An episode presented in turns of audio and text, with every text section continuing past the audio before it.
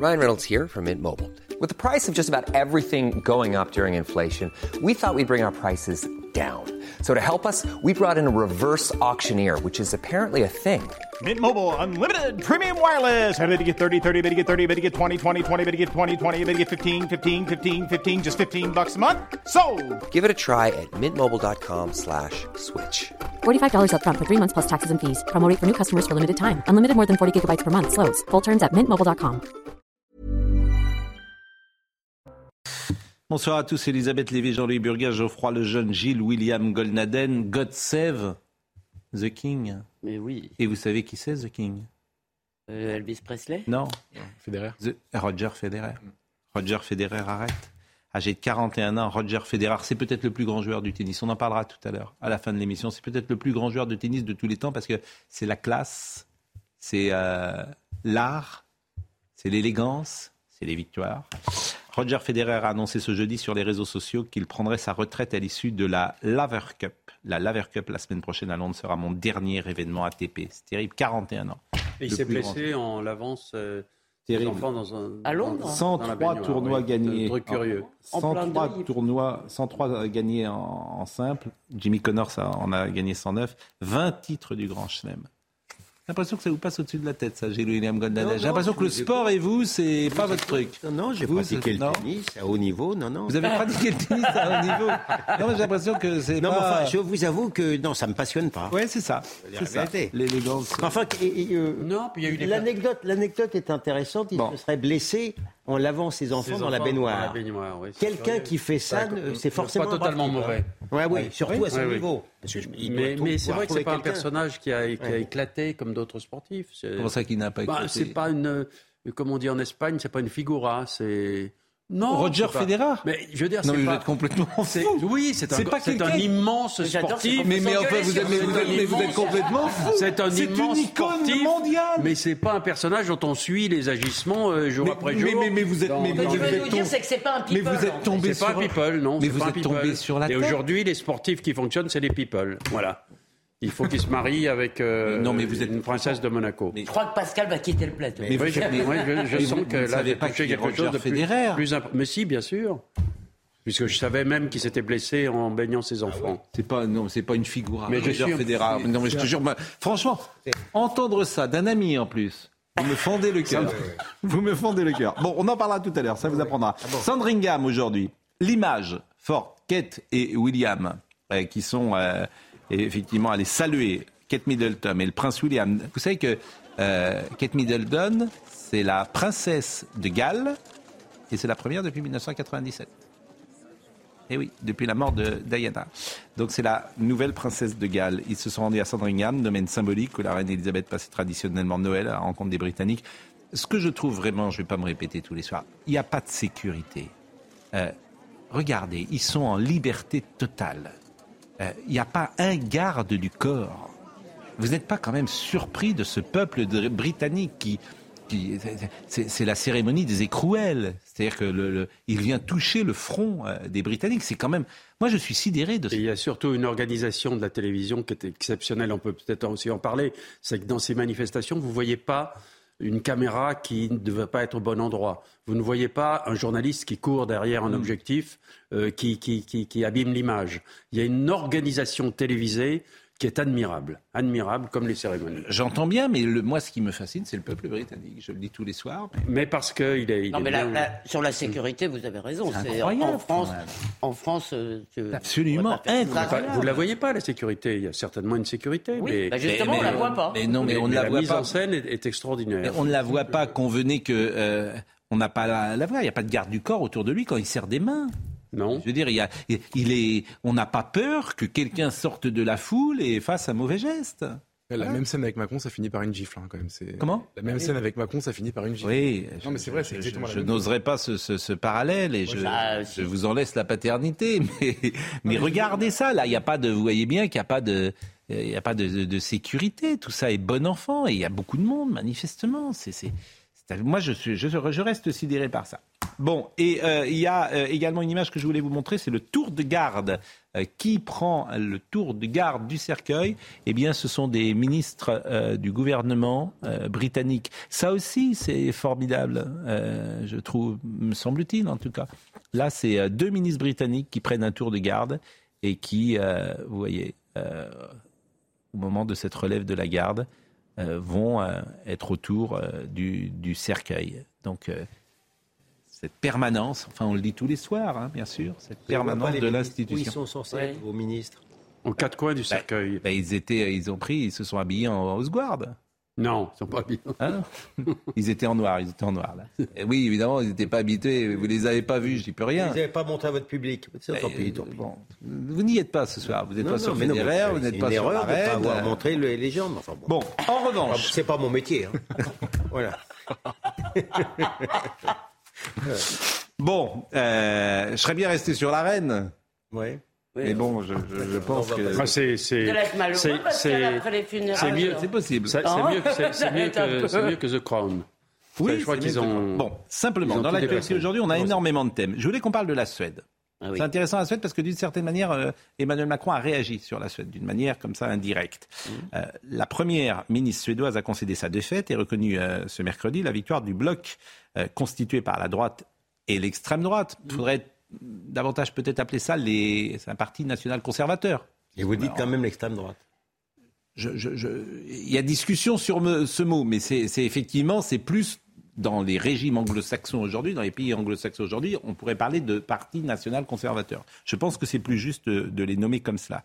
Euh, la dirigeante social-démocrate a annoncé donc sa démission. Je voudrais que Gauthier Lebret euh, nous explique la situation précise qui s'est passée en Suède et après nous écouterons Emmanuel Macron, extrêmement intéressant euh, parce Comme que, toujours. bien sûr, et après on pourra discuter de ce qu'il a dit.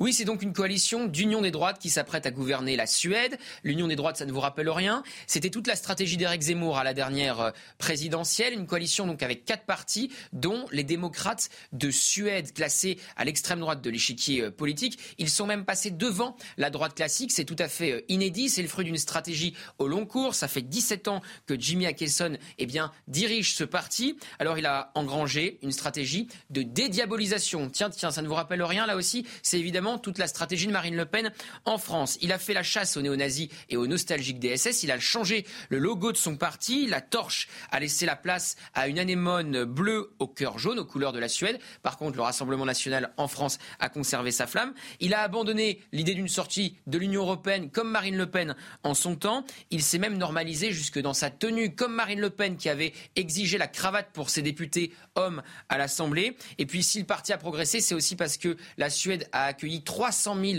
euh, réfugiés pour 10 millions d'habitants. C'est un record en Europe. Il y a aussi de grands problèmes d'insécurité. Alors est-ce que cette vague populiste va aussi déferler en France? C'est évidemment tout ce qu'espère Marine Le Pen et tout ce que craint Emmanuel Macron. Il veut surtout pas être le président qui va confier les clés dans 4 ans et demi à Marine Le Pen, sinon on ne retiendra que cela de lui. Ça n'arrivera peut-être pas en France, mais ça peut arriver dès la semaine prochaine en Italie. Le 25 septembre, les Italiens sont appelés aux urnes. L'archi favorite, c'est Giorgia Meloni, de Frères euh, d'Italie. Elle aussi, elle est à la tête d'une union des droites avec euh, Matteo Salvini et Silvio Berlusconi. Et elle aussi, elle a entrepris un vaste plan de dédiabolisation, puisqu'à 19 ans, eh elle disait tout le bien qu'elle pensait de Benito Mussolini. Alors Emmanuel Macron s'est exprimé devant les préfets aujourd'hui. Et c'est très intéressant parce que quelle explication donne-t-il à ces euh, montées euh, de ce qu'il appelle lui-même des montées parfois d'extrême droite, ou en tout cas de ces montées des oppositions C'est très intéressant parce qu'il est possible qu'il oublie sa propre responsabilité ou celle de ceux qui dirigent. Écoutez, et après on entame le débat. Il y a derrière cela également, dans toutes nos sociétés démocratiques, un retour de la radicalité, de la violence verbale et maintenant de la violence physique. Les réseaux sociaux, là aussi, ont changé la civilité, au fond, les rapports entre individus. Ils ont désagrégé ce qui est l'espace public, ils ont créé des espaces d'affinités électives, où on partage les groupes de gens qui pensent comme soi, et ils ont développé ce qu'on a interdit dans la voie publique, c'est l'anonymat. La cagoule et l'insulte sont devenues des pratiques régulières et se retrouver entre gens qui pensent la même chose avec beaucoup de radicalité est une attitude devenue confortable. Eh bien, ça change l'organisation d'une société. Et en effet, ça fait monter les extrêmes, ça fait monter les voix les plus radicales et les parfois les plus simplistes, et ça conduit aussi à un retour d'une forme de violence, et parfois d'une violence réelle, particulier à l'égard des décideurs publics et des élus dans la société. C'est ça ce que nous vivons. Non, mais- Elisabeth Lévy. Non mais c'est extraordinaire, c'est-à-dire qu'en somme, il y a des gentils et des méchants, comme nous l'avons compris. Il y a les méchants, les pouilleux, euh, les déplorables, comme disait euh, Hillary Clinton, vous vous rappelez. Et, nous, nous sommes les gens raisonnables, nous, nous n'insultons pas. Aucun mot sur les, raisons de la montée de ces gens-là. C'est-à-dire que ça fait... Le Front National était, je crois, à 5%, pour le, à 5% en 1984. Le Rassemblement National est aujourd'hui à 30%. Alors, soit tout le pays est de- devenu fasciste, soit peut-être que on devrait à un moment écouter ce que veulent ces gens. La détestation de la nation, si vous voulez, euh, qui est euh, euh, a- affirmée ou disons sous-entendue euh, très souvent, le mépris, il y a un peu de mépris social chez les macronistes, et puis la Et puis question, les erreurs. la question béante de l'immigration, j'allais Oui, mais Il venir. n'y a pas que ça. C'est-à-dire que ce qui est intéressant, c'est qu'il Ouais. dit ça après qu'on a fustigé Oui. qu'il a fait n'importe quoi sur la politique nucléaire. Oui, oui, oui, bien sûr. C'est-à-dire que on est en grande difficulté par ces décisions Oui. d'Emmanuel Macron, de François Hollande, de son gouvernement et de ses responsables. Et il t'explique que si euh, il y a des montées, euh, pourquoi pas, de gens qui ne sont pas contents, c'est parce qu'il y a des réseaux sociaux. Oui, oui. Et jamais ils disent c'est parce que nous, on n'est pas bons. Bah oui, mais ça fait 20 ans qu'ils, ça fait 20 ans qu'ils tiennent le même discours. C'est ça, quand même, que- juste un mot, parce qu'on on dit Parce que que ces nous, on prend des mauvaises décisions. on dit Il qu'en- pourrait dire on prend des mauvaises décisions, mais on n'a que ce qu'on mérite. Alors, je voudrais poser une peut-être. On dit qu'en Suède, ces gens, effectivement, sont des héritiers d'un parti qui était néo-nazi. Ce qui est tout à fait vrai. On me dit aussi qu'ils ont fait le ménage, qu'ils ont euh, fait leur aggiornamento. Ce qui m'étonne, c'est qu'on ne rappelle jamais que Jean-Luc Mélenchon fait partie d'un parti qui était euh, euh, trotskiste, que les uns et les autres étaient Mais- maoïstes. Non, mais, non, mais- Donc- d'accord. Gilles William. Alors, ce que je veux dire, alors, mais il était censé, euh, euh, par ces exemples, expliquer la montée Oui. de la droite en Suède Et en France à Non, ça non, non, c'était pas lié. C'était nos so- Non, il a fait un dégagement sur nos sociétés démocratiques que j'ai rapproché effectivement, que- mais il parle pas de la Suède là. C'est nos non, sociétés démocratiques. Non, mais Avec l'immigration. Non mais pardon, parler, parler de la radicalité des réseaux sociaux euh, et, et de la violence dans la rue, je ne crois pas que ça caractérise spécialement la droite radicale, hein, qui est plutôt républicaine. Mais en, mais en dehors de ça, ce, ce- ce que je veux dire, personne n'a fait autant pour monter, faire monter la droite en France que M. Macron, en laissant euh, euh, croître et embellir, si j'ose dire, l'immigration et en nommant par exemple un Papendiaï à l'éducation nationale qui nous explique qu'il faut s'occuper des stéréotypes de genre plutôt que d'apprendre à lire aux mômes. Premièrement. Deuxièmement, ce que je veux dire de manière générale et qui est extraordinaire, la gauche est experte à faire à donner des leçons historiques à la France du Rassemblement national en, en- en allant jusqu'à jusqu'à Jean-Marie Le Pen, à l'Italie de, de, de, de Fra- De Fratelli Liberté et, et, et, et à la droite qu'ils appellent l'extrême droite. Alors là, ils font des leçons de l'histoire. Et les mêmes, les mêmes ne voient aucun inconvénient, et je les comprends d'une certaine manière, à oublier le passé des Ukrainiens, eu- à oublier le passé du bataillon Azov, alors qu'il y aurait beaucoup à dire là-dessus, et qu'on on a le droit de le dire, mais ça les dérange, ça ne les empêche pas de soutenir le peuple Tour de ukrainien. table. Donc voilà la réalité. Tour de table. En fait, tout ce que dit Emmanuel Macron sur les réseaux sociaux est vrai. Euh, les- les- les- la radicalité, Oui. euh, les, sphères, vous savez, les, les- les gens qui s'enferment, qui pensent tous pareil, etc. Mais on s'en fout, ça n'a aucun rapport avec le problème de la Suède et avec le problème de la radicalité en politique. Des sociétés démocratiques. Oui, d'accord. Ah, il parle Mais- pas de la Suède. Il dit nos sociétés démocratiques ont changé parce qu'il y a ça. Mais il fait un lien très très précis, enfin en tout cas très exact, très, très direct entre euh, les réseaux sociaux, la violence dans la société et la radicalité en politique. Mm. Moi, je suis désolé, j'ai l'impression d'entendre, vous savez, les, les cardinaux qui se battaient pendant le concile de Byzance sur le sexe, le sexe des anges, au moment où euh, l'Église brûle et que le monde change, et on est en train de discuter les anges ont-ils un sexe, etc. On appelle ça une Et discussion finalement, alors byzantine. On n'en sait rien et on s'en fout en réalité. Donc il nous fait ce, ce, ce Mais sketch. parce que c'est une euh, analyse qui l'arrange. C'est-à-dire qu'elle exclut, comme toujours, sa propre responsabilité. C'est Oui, plus Mais- facile de dire c'est de la des autres. idéologique, Juste- sur l'entre-soi pour idéologique terminer- des macronistes, c'est pas Ouais. les derniers. Pour hein. terminer, je suis d'accord avec vous sur le fait qu'il a une responsabilité, mais on n'attend pas de lui qu'il vienne faire un mea culpa là maintenant. En revanche, ce qui est intéressant, alors il pourrait, mais bon, on, sait que ça n'arrivera pas. Moi, ce que je trouve intéressant, c'est que ces gens, Emmanuel Macron le premier en réalité, appellent les populistes ou extrême droite euh, quelque chose qui n'est qu'une réaction euh, À la réalité. normal Mm. et légitime, À la légitime Au réel. à- aux 300 000 immigrés de plus pour un pays de Oui. 10 millions d'habitants et aussi Oui. au fait qu'ils ont un, ex- un- un voisin qui est le Danemark où ils peuvent comparer les politiques d'immigration qui ont été menées et ils voient qu'ils ont envie de la même chose. Mais Aux émeutes Enfin, quand même. non, mais que- Malmö, Je je vous rappelle, il n'y a plus de juifs à Malmö parce qu'on leur a dit qu'il fallait partir. Jean-Louis Burgat. Mais les nazis, c'est les autres. Ce qui, est, ce qui Jean-Louis est- Burgat. ce qui est intéressant à observer tout de même, c'est que le- l'extrême droite se normalise, on le voit en Suède, euh, éventuellement quoi, en Italie, l'extrême droite ben, l'extrême droite, si vous voulez, vous voulez une citation de l'extrême droite, Oui. le futur président du, du, du Parlement, euh, il s'appelle Björn Söder. C'est un proche du, du- patron de, de cette droite, de cette extrême droite. Euh, Monsieur Akesson, voilà. que je Il a notamment- national il a conservateur. notamment comparé l'islam au nazisme et affirmé que les juifs et les samis en Suède, qui ont un statut de minorité en Suède, n'étaient pas suédois. Mm. Bon, ça pour moi c'est l'extrême droite, tout simplement. Bon. C'est quoi Ça, la c'est deuxième monsieur- partie Tu peux répéter C'est c'est une.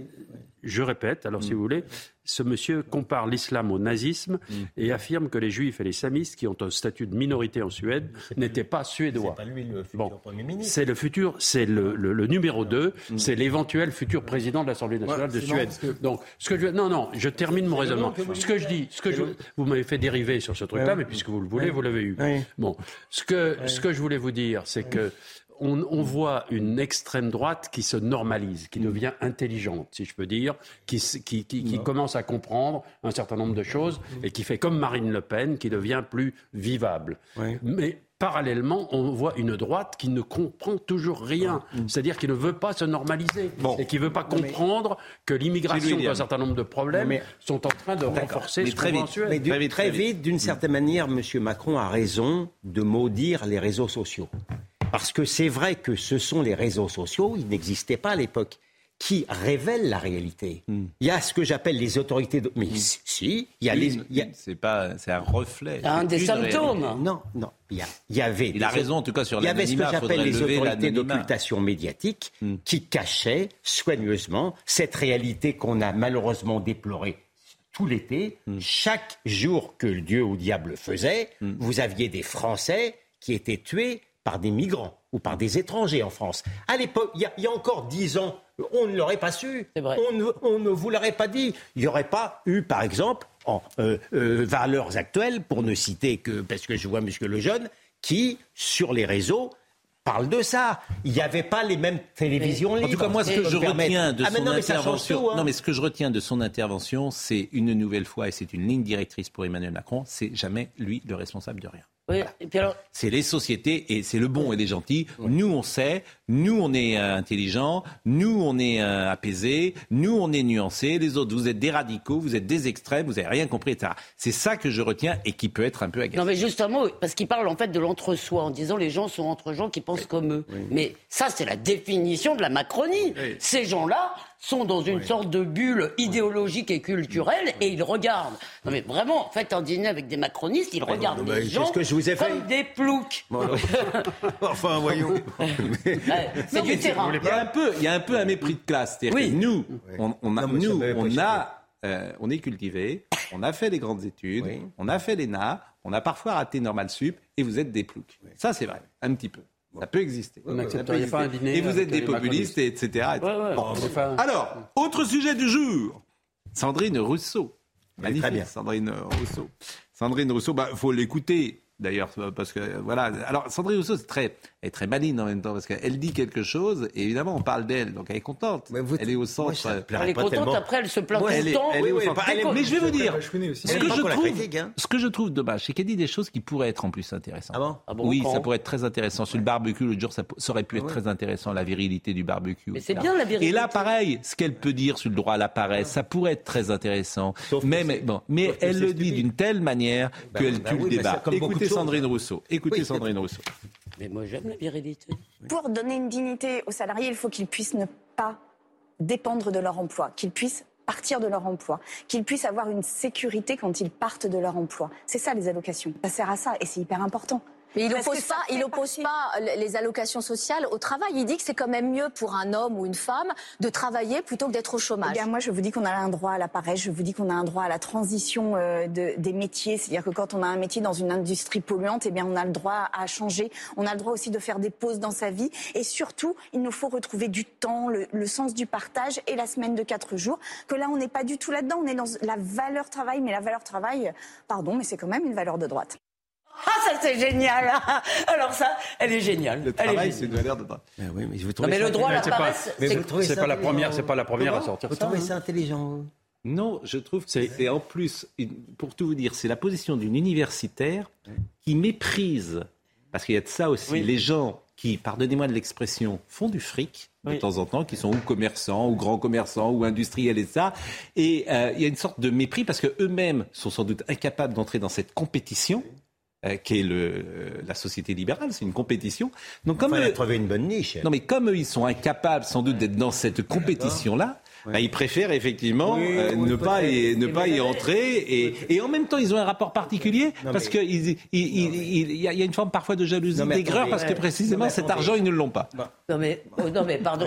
Donc ils préféreraient que personne n'en ait. Je recite Marcel Gauchet dans Causeur et il rappelle cette expression de Bourdieu, c'est la fraction euh, dominée de la classe dominante en fait, c'est-à-dire le petit prolétariat intellectuel. Et Pascal a raison, a raison là-dessus. Mais ce qui est extraordinaire, c'est qu'en fait, elle rend un fier service à la fois à Fabien Roussel et à la droite, parce que qu'est-ce qu'elle a l'air de dire? Que en fait, le droit à la paresse payé par tes concitoyens, parce qu'il faut quand même bien que quelqu'un produise de la richesse quelque part. Le droit à la paresse, c'est sympa si quelqu'un paye. Donc, ça, c'est un droit, et ça, c'est la gauche des allocs, comme a dit. Je ne sais pas si vous avez vu ce tweet l'autre jour d'une élue verte du Parlement européen? Vous l'avez vu? Non. Où elle disait Oh, Fabien Roussel, c'est dégueulasse, il me Oui. méprise. Oui. Il méprise mes parents. Sans, Oui, 13 sans les allocs, mes parents n'auraient pas pu élever Ah oui. leurs 13 enfants. 13 Eh, enfants. Oui. Bon, on va marquer une pause en tout cas, mais Ah euh, euh, c'est on a dans la ligne. Non, mais c'est dans la ligne euh, Non, droite, oui. si j'ose dire. De, il y avait un ministère du temps libre en 1980 créé par euh, François Mitterrand. C'est pour vrai, ça que c'est. qu'on parle Alors, on Après fait une pause. oui. On fait une pause, c'est cher ami. Comment C'est un vrai sujet en réalité ce qu'elle dit. Mais bien sûr, c'est un vrai sujet. Parce qu'en fait, ce qu'elle dit, ça pourrait être qu'on a le besoin de rupture, on a le droit, ça pourrait, ça peut s'entendre, ça. Moi je pense, nous on a des Mais la pause, Ah, la pause, la pause, la pause.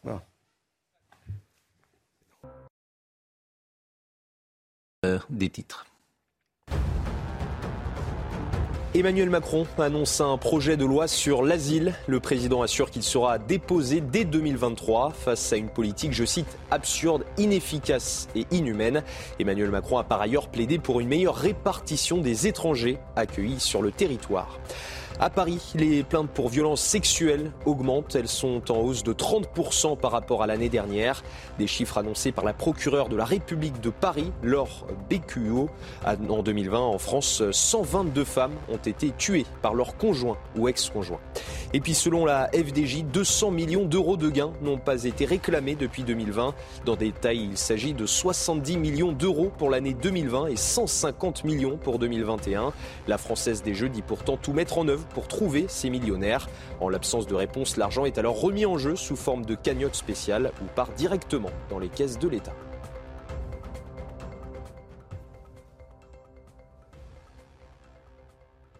Oui.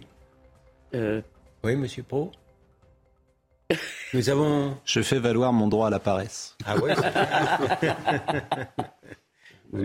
Je fais valoir mon droit à la paresse. Ben, c'est- c'est ouais. C'est tout.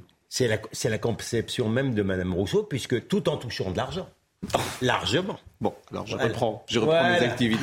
Non, mais ce, ce que je veux dire, moi, c'est que euh, euh, d'abord, elle n'a rien inventé. Le droit à la paresse, je La le comprends parfaitement. Non, mais ça, à la limite, je m'en fiche. Mais le travail est une valeur de droite. non, mais non, mais je suis là, je suis là, mais, Ça, ça m'intéresse. non, mais Parce elle- que c'est idiot. Non, Ça devient Enfin, si vous me idiot permettez. dès l'instant où elle adosse ce droit à la paresse aux allocations. Bah oui. ça, ça, ça, ça, ça- ça devient complètement stupide. Sauf que je revendique aussi le droit à la stupidité. On a le droit de proférer des énormités, comme elle le fait journellement. bah, per- Personne n'a dit le contraire. non, non, mais, non, mais ce que je veux dire, le problème avec Mme Rousseau, c'est qu'elle use et abuse sans doute un peu de ce droit à la stupidité, mais elle ne supporte pas la critique. Dès l'instant où vous la critiquez, elle y voit soit du, du- soit de l'antifém- du, du sexisme ou, ou- ou du, du conservatisme d'extrême droite. C'est ça le problème. Mais sinon, elle a le droit de dire ce qu'elle veut. Là, là où vous, vous exagérez un peu, c'est que vous dites que, après tout, c'est une ruse de sa part. euh, C'est parler- une manière de se mettre, euh, de faire je parler de soi. Très sincèrement, je dis voulez pas, je hein. vous dise Comment? C'est c'est ce qu'on appelle le bad buzz, quand même. hein. Enfin, elle a fait dis- disparaître Yannick Jadot euh, dans, dans cette sphère. L'a ça qui est terrible. Elle l'a pas Bah fait oui. disparaître. Elle l'a fait non, mais disparaître. elle En l'a- fait, ce elle qui l'a est terrible, non mais ce qui est terrible, c'est qu'elle La réalité, elle est là. elle lui a pourri sa campagne. Oui, mais- Elle n'a jamais accepté sa défaite, Oui. parce que c'est ça qui est Oui, terrible. oui. La démocratie euh, interne, elle ne l'a jamais Oui, acceptée. Ces gens sont en fait enfin- assez euh, évidemment intolérants, évidemment sectaires. C'est, terrible, hein, madame. enfin, et, et elle ne veut pas de l'humour. Vous avez raison. Enfin, Elle a dit que l'humour n'a pas sa place. Monsieur Jadot n'était peut-être pas obligé de subir après qu'il ait gagné justement la. Après qu'il a gagné. Hein, il y a quelque chose qui m'échappe dans la manière dont il a procédé ensuite. Euh, Dans les petites infos du jour, vous avez peut-être vu le tweet d'Éric Ciotti, c'était très intéressant euh, ce qu'a écrit Éric euh, Ciotti, puisqu'il a cité, et ça a surpris euh, pas mal de, de personnes, euh, il a cité l'État ne doit plus être la vache à lait de certains profiteurs, je porterai un projet de plafonnement des allocations sociales, nous devons finir avec l'assistanat, 10 enfants, voilà où va l'argent des Français, donc il a pris une feuille visiblement de, de, de, de- de- de salaire, je ne sais pas euh, si je peux l'appeler comme ça, où une famille avec 10 enfants touche 6 500 euros d'allocation dans le mois. Donc nous, on a demandé à Eric de Ritmaten, est-ce que c'est vraiment possible d'avoir une expertise sur cette fiche? Écoutez la réponse de notre ami Ritmaten.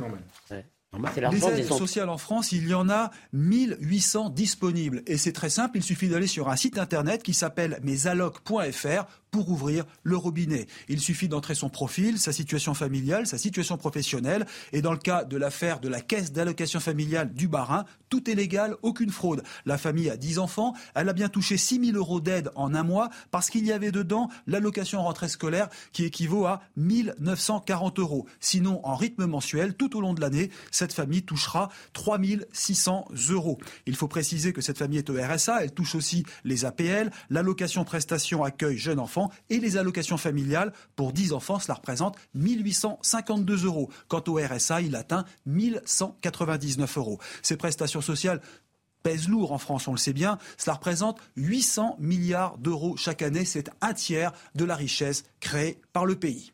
Oui, 800 milliards, mais bien, mais, mais, c'est, mais c'est ça, c'est- c'est- mais vous découvrez euh, le Ah non, le Pérou, alors, chiffre Léon global, euh, Ah oui, le- et c'est l'argent des entreprises. hein, euh, Non, mais je oui, veux dire, le- la redistribution en France, c'est pour ça qu'on t'explique qu'on est un pays. euh, dégueulasse. voilà, vous remarquerez surtout que les écologistes Oui. qui veulent faire des économies d'énergie, des, de, de Oui. il y a, il y a un thème qui est complètement interdit, c'est la surpopulation. Ouais. Oh, je crois qu'à Versailles, ils s'en occuperaient volontiers. Non, non, non, non, mais, non, mais- des, fa- des familles de 10 enfants, il ne doit pas en avoir beaucoup. non, non, mais, mais même dans le monde, la surpopulation mondiale, Oui. l'un, l'un des problèmes d'en- d'environnement, c'est parce qu'il y a une surpopulation mondiale. Faites moins d'enfants et vous verrez que ça ira mieux. Mais ça, c'est un thème qu'ils n'aiment pas aborder parce que ça ne concerne pas l'Occident. Non, mais c'est Oui, principalement. bon, a- a- Aller, aller, aller parler euh, dans les hôpitaux de surpopulation, aller parler euh, aux restaurateurs de surpopulation, aller parler euh, dans différents endroits. euh, Oh, mais ça, c'est extraordinaire, Non, mais, Jean-Louis. non, mais c'est vrai. Et quel est le rapport J'ai pas Le, compris. le rapport, c'est que le, rapport, c'est- gens dans le les rapport, c'est hôpitaux que pour 10 faire ans- plus c'est d'enfants. que 10 enfants, 10 enfants dans notre pays, on peut en avoir besoin. On peut en avoir besoin. mais, mais, oui. euh, Et que c'est pas. Qui peut élever c'est 10 pas- enfants correctement, Jean-Louis, Jean-Louis Ah, vous je vous parle pas de ça. Je Ah vous bah, parle, je vous- d'accord. je vous Donc parle ils vont de la, devenir de la quoi, vie, ces 10 de la vie de notre pays, où pendant un certain temps, on a passé notre temps à aller chercher euh, des gens à l'étranger pour les faire venir les faire travailler en France. Une famille de 10 enfants, c'est peut-être pas obligatoirement un scandale. Ah non, moi, non. Mais là, Non, si tu peux, si tu peux subvenir à leurs Non, besoins. mais c'est. c'est- Oui, oui. Enfin, quand je dis qu'il faut parfois faut changer le logiciel, il est possible que la redistribution sociale, un jour, faut peut-être mettre son nez dedans. Ça, c'est un. Si vous me permettez. Ça, je vous Voilà. le permets. Je si vous, le me permets. permettez. Parce que Et l'argent, ça va, quoi. vous- L'argent en France, ça va. je vous le permets. Personne mais- ne veut y aller, personne ne veut rentrer dans la moulure, mais la redistribution sociale euh, et les prestations sociales, faut, faut peut-être s'y intéresser une fois. Et vous savez que ça a été Voilà. justement, je ne veux pas revenir sur le sujet du début, mais ça a été un sujet dans la campagne en Suède et en. Italie. C'est très Oui, intéressant parce qu'en réalité, en France, on en a assez peu parlé pendant Mm. la présidentielle. Mais en fait, euh, à la limite, moi, cette famille de 10 enfants, j'ai j'ai pas envie de les incriminer. Ils Mm. profitent du système tel qu'il existe. et Bah, c'est bien notre, sûr. notre faute de ne pas avoir changé le système. évidemment. En Bien sûr. revanche, en revanche, pardon, mais on paye des prestations sociales aux étrangers, c'est-à-dire pas aux immigrés, mais aux Ouais. étrangers, aux gens qui en fait, genre, moi je comprends toujours pas. Mais bien sûr. C'est pour ça qu'ils viennent. révolte. Et évidemment, donc il y a la Mais bien communauté sûr. aspirante. Et en plus de ça, pour quelle raison doit-on continuer à donner des allocations à des gens qui ne sont pas français, sachant qu'une partie des 800, une grosse partie des 812 milliards d'euros dépensés chaque année leur est allouée. Bon, la huitième vague. Même plus loin. Là où il y a une forte population de, de- de- de- de- de- d'en- d'enfants nombreux, ce sont Mm. souvent Bah, évidemment. des familles étrangères. Vous êtes vacciné? Non, je devrais euh, voir le. J'ai vu, j'ai vu que le quatrième, euh, le quatrième variant euh, arrivait. euh, Oui, je ne sais pas si c'est le quatrième, mais c'est un variant du variant. Mais vous n'êtes pas vacciné? Non, je me suis. Mais comment ça, vous n'êtes pas Bah, j'att- vacciné? J'attendais que le. euh, Non, vous avez rassure. combien de vous avez vous avez Trois, deux Oui, Ah, vous avez trois. Oui, oui, non, Bon. pardon, je croyais que vous, êtes- demandiez vous s'il y êtes, vous quatrième. avez trois Le quatrième. Trois. On en a trois tous les deux, on s'est mis d'accord. Vous avez zéro. Vous n'avez jamais été vacciné? Non, non. Ah, vous avez refusé la vaccination Par principe J'ai pas. pff, non, non, Expliquez-vous là-dessus. Ah, je vais m'expliquer tout de suite. Ah, vous aviez donc vous n'aviez les pas le pass sanitaire, vous n'alliez pas au restaurant. un parce que j'ai eu le Covid. Ah oui. Et, euh, non, non, mais j'étais contre. Enfin, j'étais, je me suis pas fait vacciner parce que j'étais ulcéré par la bêtise des arguments. Vous savez, les revirements tous les trois jours, etc. Et à un moment donné, j'ai pas voulu faire confiance. euh, non pas au vaccin, je m'en fous complètement, mais par contre à ce système, etc. Mm. Et Elisabeth aussi, pardon, par le pass sanitaire, le principe du pass. Ah ben moi je suis euh, sur votre Non, ligne également. Moi, je suis dans la tranche d'âge pour laquelle c'était utile, alors que Oui, oui, là, oui, c'est un genou, je Bon, crois. écoutez euh, Martin Blachier, parce que Martin Blachier était là avec nous ce matin. Franchement, alors Martin Blachier, je l'écoute parce que je le trouve. euh, Chouchou, oui. Franchement, il. Oui, c'est le chouchou. Mais c'est pas qu'il pu être chouchou. Mais pourquoi vous le Vous, voulez vous vouliez qu'il soit Bah, ministre moi aussi, c'est mon chouchou. Voilà. c'est celui. Écoutez, la dernière vague, il s'est précisément le moins trompé. Il s'est pas trompé. Il nous a dit voilà, le pic aura lieu le 15 juillet, ça sera ça, c'est pas utile de. Bon, et bon. Et là, il m'annonce 15 millions de gens asymptomatiques. Entre 10 et 15 millions. Et alors? Ah, je suis un peu inquiet. Écoutez Martin on est Blachier ce asymptomatique. matin. Si c'est Écoute- asymptomatique, quel est le problème? Non, bah, ça veut dire Non, pas asymptomatique. asymptomatique. Symptomatique. Je vous ai dit quoi? Vous avez dit mais asymptomatique. Non, mais ils auront des symptômes, ils seront symptomatiques. Ah. C'est pas que ça, Blachier. Il- Ah, Écoutez-le. Bah, écoutez, monsieur Blachier. Écoutez. On va vivre avec ce virus, on le dit depuis suffisamment longtemps, et on va vivre avec ce virus qui va quand même avoir des petites conséquences tous les hivers. Il faut être, euh, lucide là-dessus, et ça redémarre, effectivement, on a plus de 30% depuis à peu près une semaine, et ça va continuer, c'est-à-dire qu'on va avoir un hiver qui va encore une fois être marqué par un certain nombre de cas Covid, je vais vous donner un chiffre, selon nos calculs, et moyennant l'arrivée d'un variant, mais tous les quatre mois, il y a un nouveau variant qui arrive, donc on commence à avoir une raison, puis ça se voit dans d'autres maladies, on peut estimer qu'entre la rentrée et la fin de l'année, on pourra avoir entre 10 et 15 millions de Français qui soient symptomatiques, qui ont donc des symptômes de Covid. On estime que sur une année, Un il y a à peu près sur cinq. la totalité des Français, 60 millions de Français qui attrapent le Covid. Donc les Français vont attraper le Covid On a cet hiver, donc ça, ça va se passer. Et parmi un certain nombre de Français qui vont attraper le Covid, certains vont aller à l'hôpital et un certain nombre vont aller euh, en soins intensifs. Oui, j'ai été étonné ce matin. Étonné et un peu inquiet. Alors, le président de l'OMS dit pas tout à fait ça, le directeur général. Je vous propose de l'écouter. Le monde n'a jamais été dans une meilleure position pour mettre fin à la pandémie. Nous n'y sommes pas encore, mais la fin est à portée de main. Nous pouvons tous voir la ligne d'arrivée.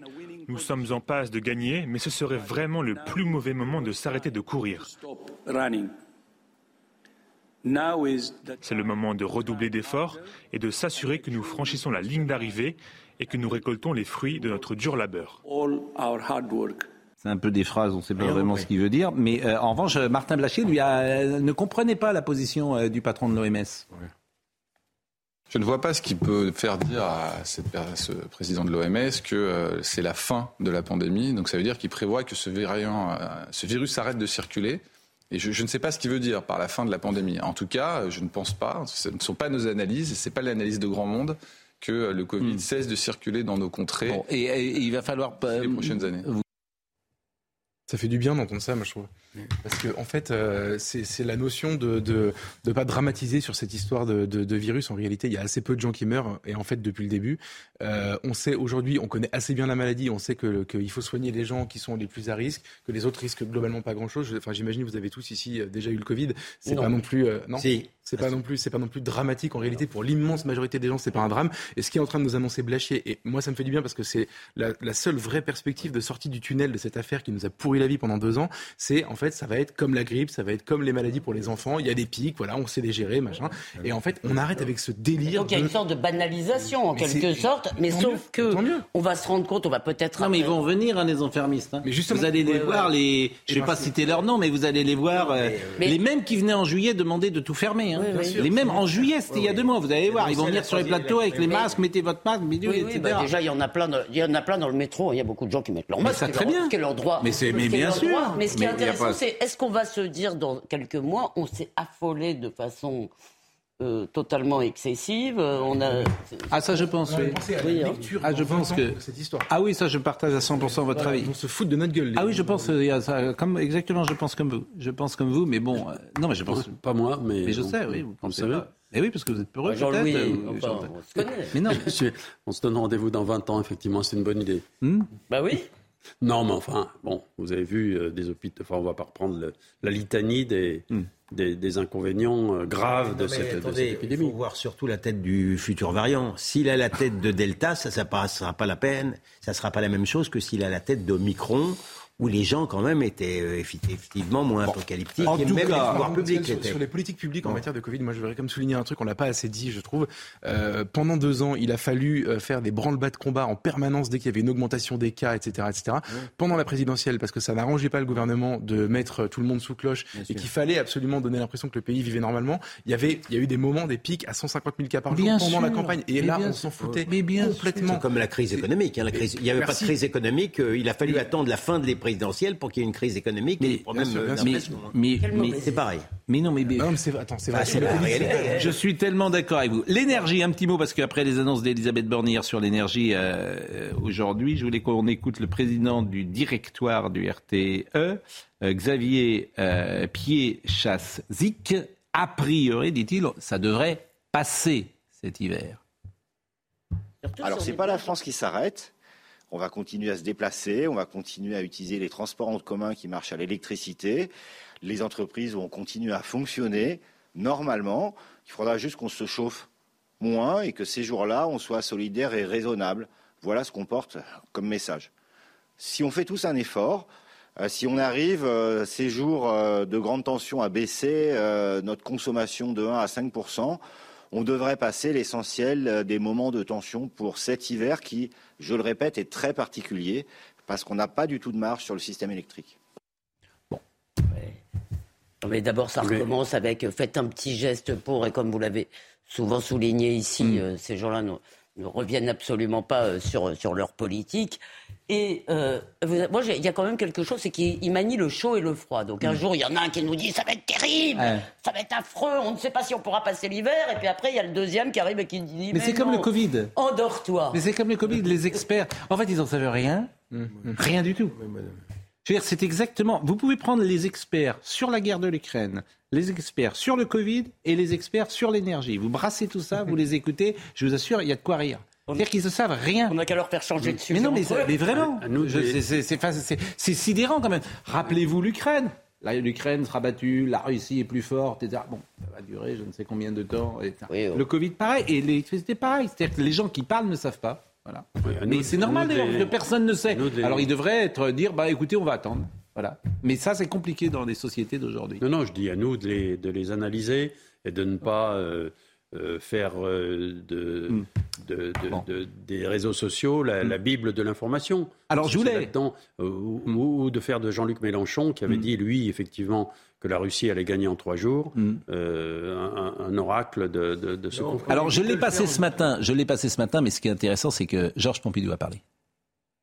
Il avait parlé de, effectivement. Non, il a parlé. Il a parlé aux Français. En 74 Non, Oui. non, aujourd'hui. Ah oui. Hier soir, il a parlé. Bon. Il a parlé et il a voulu donner un message euh, aux Français.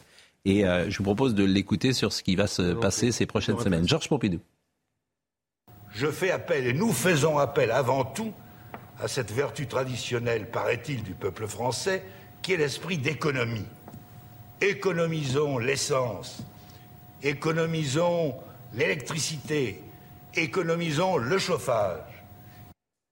Et nous sommes le 20 décembre C'est amusant, c'est que- 1973. C'est le premier choc pétrolier. Oui, mais la grande différence. C'est le premier choc Non, non, mais pétrolier. attendez, il y a vous- 50 ans. Le mot économie n'a pas la même Non, signification. mais la grande différence, c'est Oui. que M. Pompidou n'était pas responsable Oui. du choc pétrolier, ni de l'embargo pétrolier par les pays arabes, Oui. tandis que ceux qui nous gouvernent sont directement responsables de la crise de l'énergie Oui, en ayant affaibli le nucléaire. C'est un résumé un peu brutal. C'est- ça n'a rien Oui, de brutal oui, du oui. tout. oui. C'est la- Oui. brutal. Ouais, bah, Non mais ça parce m'intéresse que- de savoir parce comment que- Jean-Louis va les défendre. Parce alors que, là. parce que je me souviens de cette période euh, ouais. Et, que, et, que, et que le, le président Pompidou était aussi responsable de la même façon qu'aujourd'hui de, de, de, de, de- de ce qui se passait au Proche-Orient. de- bon mais C'est bien lui qui a entendu, attaqué, c'est euh, pas lui qui a attaqué, mais enfin, vous voyez bien qu'aujourd'hui on est dans une crise mondiale Mais quel- qu'on était Enfin, c'est déjà dans une, c'est on était déjà dans une crise mondiale.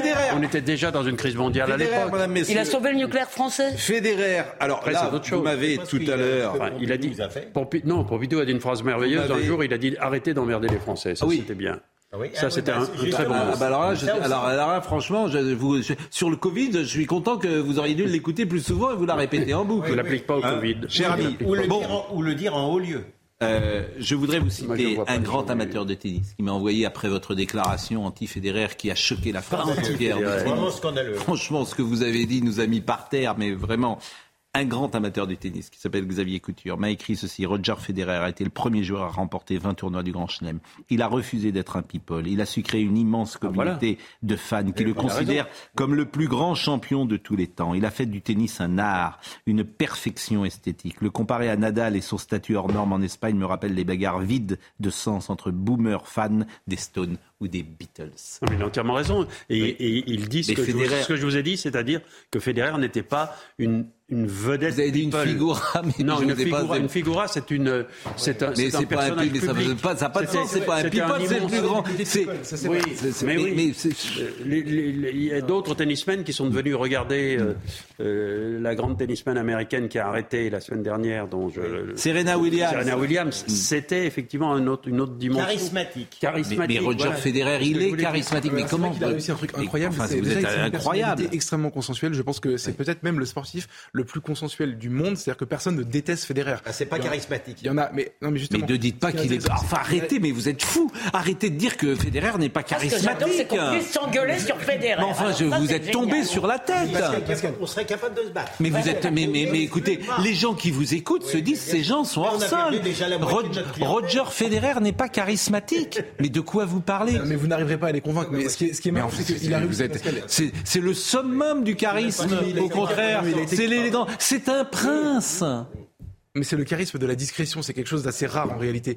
De la discrétion, de, en effet, de, de la classe, de, de, de l'esthétique. Oui. C'est- pas, pas aussi euh, évident C'est que. pas show-off. C'est pas show-off du tout. Et c'est vrai que c'est. C'est quoi c'est, mais c'est pas. Qu'est-ce que vous voulez C'est pas vu. Je, je n'arrive même pas. à-. Alors regardez Roger, euh, Roger Federer. Il a 41 ans. Euh, il est donc détenteur de 20 titres de Grand Chelem. Euh, au nombre des titres majeurs, il est, il- deux autres champions l'avons déjà dépassé. Rafael Nadal, son plus grand rang, et Djokovic. Alors effectivement, le tennis a vécu une période absolument inouïe avec trois champions. Euh, Djokovic, Nadal, qui vont arrêter les trois, Djokovic, Nadal et Federer, qui euh, ont trusté euh, depuis euh, 15 ans, quasiment, euh, les Roland Garros, le Flushing Meadow, euh, euh, j'allais dire Forest Hill, mais, Puisqu'on en est à mais- euh, les c'est Australies. Ce qui est arrivé à l'allemand, là, à, comment il s'appelait, le grand chou- tennisman allemand? Boris Becker? C'est terrible ce qui lui est Ah oui, il arrivé. est en prison. Oui, plus ou moins. Non mais, ouais, non mais il a des problèmes. euh, Il a eu des problèmes. Mais, mais enfin, vous voyez le tennis de loin, c'est pas du tout le sujet Ah, de non, l'histoire. c'est- mais on est effectivement, il a des soucis fiscaux, euh, Boris Ah non, non, Becker. c'est Non, mais ça. Non, ce- ce- Non, mais ça vous gêne peut-être d'en parler. Mais non. Non, mais ça gêne pas du Ce que tout. vous voulez- Ce que Mais- voulait dire Pascal, c'est que dans une époque où tous les gens, tous les gens meurent, c'est ce qu'il Oui. dit souvent, et où les grands, les grands sportifs disparaissent. Voilà, c'est sa Bible. Euh, euh, franchement, vivre dans la même semaine la mort de la reine d'Angleterre Oui. et le retrait euh, du, du roi Federer. Après, Oui, Oui. vous, vous vous sentez bien. Et c'est après- c'est tout à fait scabreux. Alors là, on va perdre des clients. Et de l'autre- Bon. et la mort Je voulais également, parce que moi, Regardez la une de l'équipe, parce que alors franchement, quand, euh, euh, God save the king, mais non. L'équipe a copié sur vous. God Ils sont save, réactifs, hein. God save, Je peux vous le dire. God save the king, God save the king. Bah évidemment, c'est la une de l'équipe, bien sûr. Bon, euh, il y a un retrait également. Il a annoncé sa retraite euh, ce soir. Voilà, euh, Monsieur Roux de Bézieux qui nous écoute et que je salue. Ben si, il dit Roger est un prince. Voilà, c'est c'est mais- mais c'est un prince. Les, les gens qui connaissent l'art, euh, le tennis. Euh, Qui d'autre je- a annoncé sa retraite Je voudrais, je voudrais. Qui a annoncé sa retraite? Serge Lama. Serge Lama. Je voudrais qu'on l'écoute. Il est euh, au micro de Steven Bellery. Vous pourrez l'écouter demain à RTL. Arrêtez. Mais c'est vrai. Non, arrêtez. Mais c'est la Vous ne dites pas un mot de. de- vous ne dites pas- S'il vous plaît. faut quand même me permettre Non, non. Non, non. Serge Lama. Bon, je dis plus rien. je dis plus rien. Franchement, euh, c'est le- c'est un- il, a, euh, il est immense. Mais bien sûr. Serge Lama. Steven Bellery avec lui sur RTL. Il y a un moment où les choses Il y a un s'arrêtent, moment il faut où les savoir choses s'arrêtent, que il faut savoir on que, mon vieillit, me fait que mon beaucoup corps me souffrir, fait que beaucoup j'ai souffrir, beaucoup de que j'ai beaucoup problèmes de, problèmes inhérents euh, et que donc, qui passe, voilà, et que donc, euh, voilà, il euh, y savoir a un moment, il faut plutôt savoir que s'arrêter plutôt que de euh, j'ai décidé Alors que euh, voilà, c'était j'ai fini, décidé que que c'était c'est mon fini, c'est mon dernier album. difficile une à décision prendre, difficile à Forcément, prendre il y a ou pas quelque chose Forcément, qui il y fait a mal, quelque chose qui fait en mal. même temps- mais en même temps. Comment Oui. s'appelle cette si belle chanson, la plus belle de toutes? Je suis malade? Non, une autre. L'Algérie? On a, on a calé euh, d'aventure en aventure? Et d'aventure. Alors écoutons en aventure. En aventure, de train en train, de port en port. Ha Jamais encore, je te le jure. Est-ce qu'on peut l'écouter euh, C'est magnifique, euh, là-bas. Écoutez là-bas, écoutez là-bas. Et tu en aventure, de port en port. Jamais encore, je te le jure, je n'ai plus oublié ton corps. en aventure, de train en train, de fermé. Il est formidable, Lama, il est parolier, évidemment. Une chanson comme ça. et on- Mais bien sûr, mais je trouve, pour te dire qu'il n'a pas la place qu'il mérite dans la chanson française, il n'a pas ce qu'on appelle la carte, et je le regrette, parce qu'il a des chansons absolument magnifiques. On avait calé l'Algérie également, est-ce qu'on peut écouter l'Algérie? Euh, L'Algérie qui était une chanson éblouissante.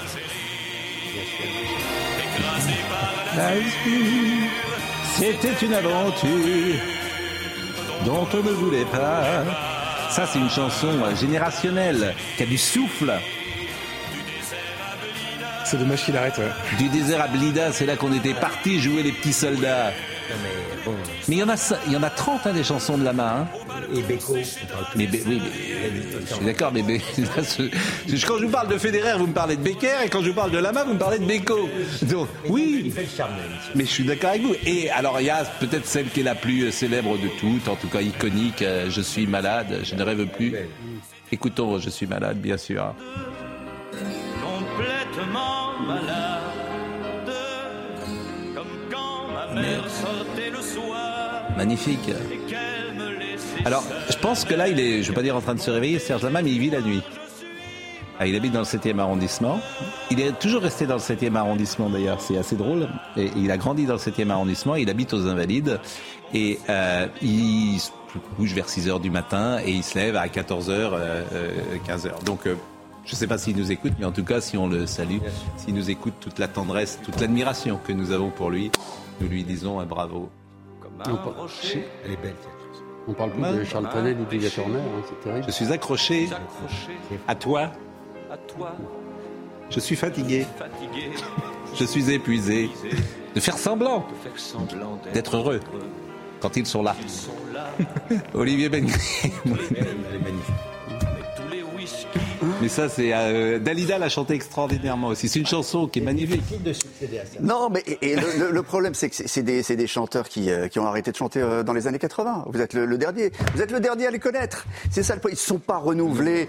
Ils ont pas. Ils sont. Je suis désolé, Pascal. Mais me Je suis pas que désolé. Lama a arrêté de chanter dans les années 80, mais, Mais vous êtes des entre vous tout à l'heure sur Federer, vous n'allez pas dé- euh, vous allez pas attaquer toutes mes idoles comme ça ce soir. Le, le problème, c'est que vos idoles, vos idoles ont arrêté de, de, de souffler dans les années 80, de tourner. Mais non, ça, non, ça c'est pas vrai. C'est pas bien de dire ça parce que c'est pas vrai. Ni pour Lama, ni pour Sardou, ni pour Johnny. Ah, c'est vraiment pas bien, franchement. Bravo pour Lama, bien sûr. Non, ça c'est pas bien. Bon, La prochaine fois, on se mettra un petit coup d'Yvette Horner. oui. Bon, qu'est-ce que vous voulez me dire? Ça marche bien votre émission, dites donc? Eh ben, ça commence bien, on Et est c'est un bon rendez-vous, hein, les Eh gens ben, ont compris, c'est très sympa, le meilleur de l'info avec Olivier Benkemoun. Vous avez pas regardé ces news dans On la dit journée beaucoup de bien. Vous regardez, vous regardez le soir. Et j'ai vu les audiences, ça marche. Hein? Oui, ben, euh, ça fait que trois jours, donc euh, j'espère que ça va continuer.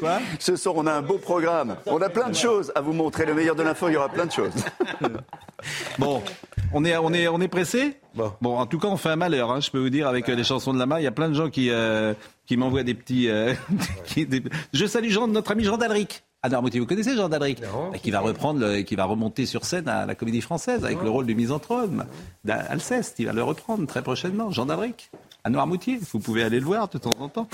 Bon, euh, qu'est-ce que je voulais vous dire? Bah, je voulais... Il a terminé, Olivier Benkemoun? Donc on est très très en retard en fait. On est très très en retard. Et alors là je dis euh, quand même qui était avec nous?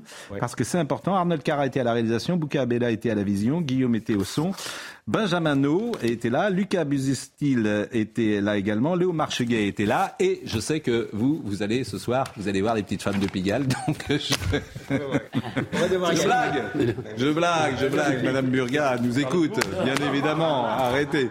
Bon allez Olivier Benkemoun dans une seconde.